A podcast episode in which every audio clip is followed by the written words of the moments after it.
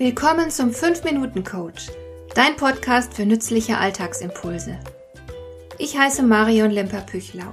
Als erfahrener Coach habe ich jede Menge psychologische Tipps für dich, mit denen du leichter durch den Alltag kommst, damit dein Leben ein bisschen einfacher wird.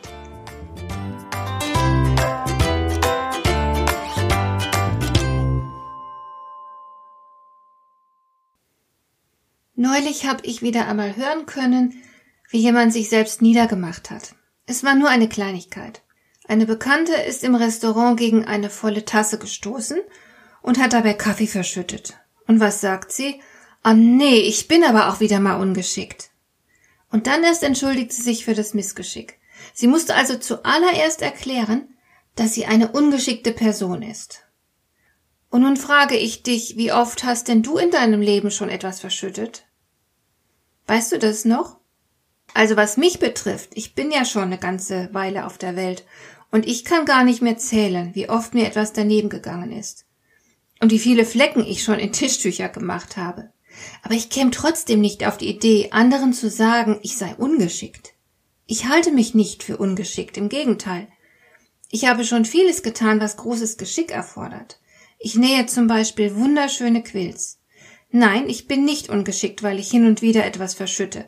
Ich bin lediglich zuweilen unachtsam. Und dann passiert mir das ein oder andere kleine Missgeschick. Und ich wette, so geht es dir manchmal auch. Und das ist absolut kein Grund, sich selbst niederzumachen.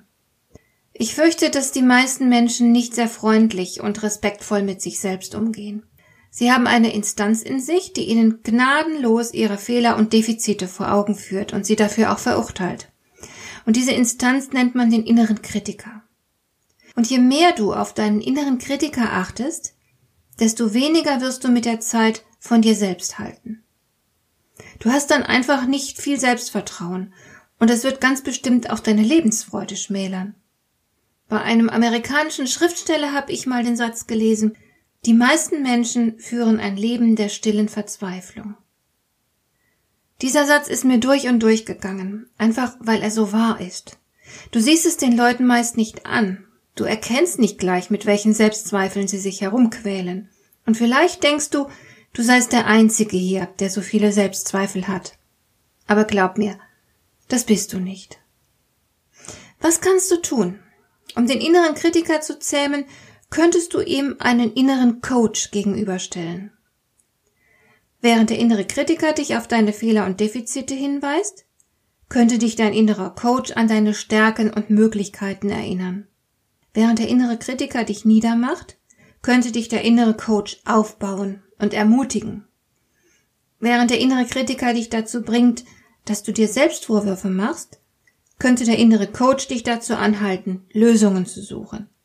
Während der innere Kritiker darauf achtet, dass du auch brav nirgends aneckst und dich schön an den Erwartungen deiner Umgebung orientierst, könnte der innere Coach nach deinen eigenen Wünschen und Sehnsüchten fragen. Während der innere Kritiker dir sagt, was du alles tun musst und auf keinen Fall tun darfst, könnte der innere Coach dir zeigen, was du alles sein und tun könntest.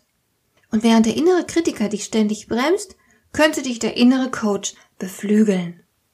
Wem möchtest du wohl lieber zuhören? Deinem inneren Kritiker oder deinem inneren Coach? Kannst du dir vorstellen, den inneren Kritiker zu zähmen? Vielleicht seine Stimme wie bei einem Radio leiser zu drehen, sodass du ihm nicht so oft zuhörst. Und du könntest öfter mal auf den inneren Coach lauschen.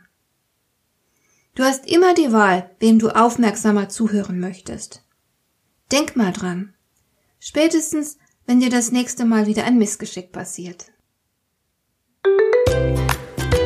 Hat dir der heutige Impuls gefallen? Dann kannst du jetzt zwei Dinge tun. Du kannst mir eine Nachricht schicken mit einer Frage, zu der du gerne hier im Podcast eine Antwort hättest. Du erreichst mich unter info@lemper-püchlau.de. Und du kannst eine Bewertung bei iTunes abgeben, damit diese Sendung für andere Interessierte sichtbarer wird. Schön, dass du mir zugehört hast. Bis zum nächsten Mal eine gute Zeit für dich.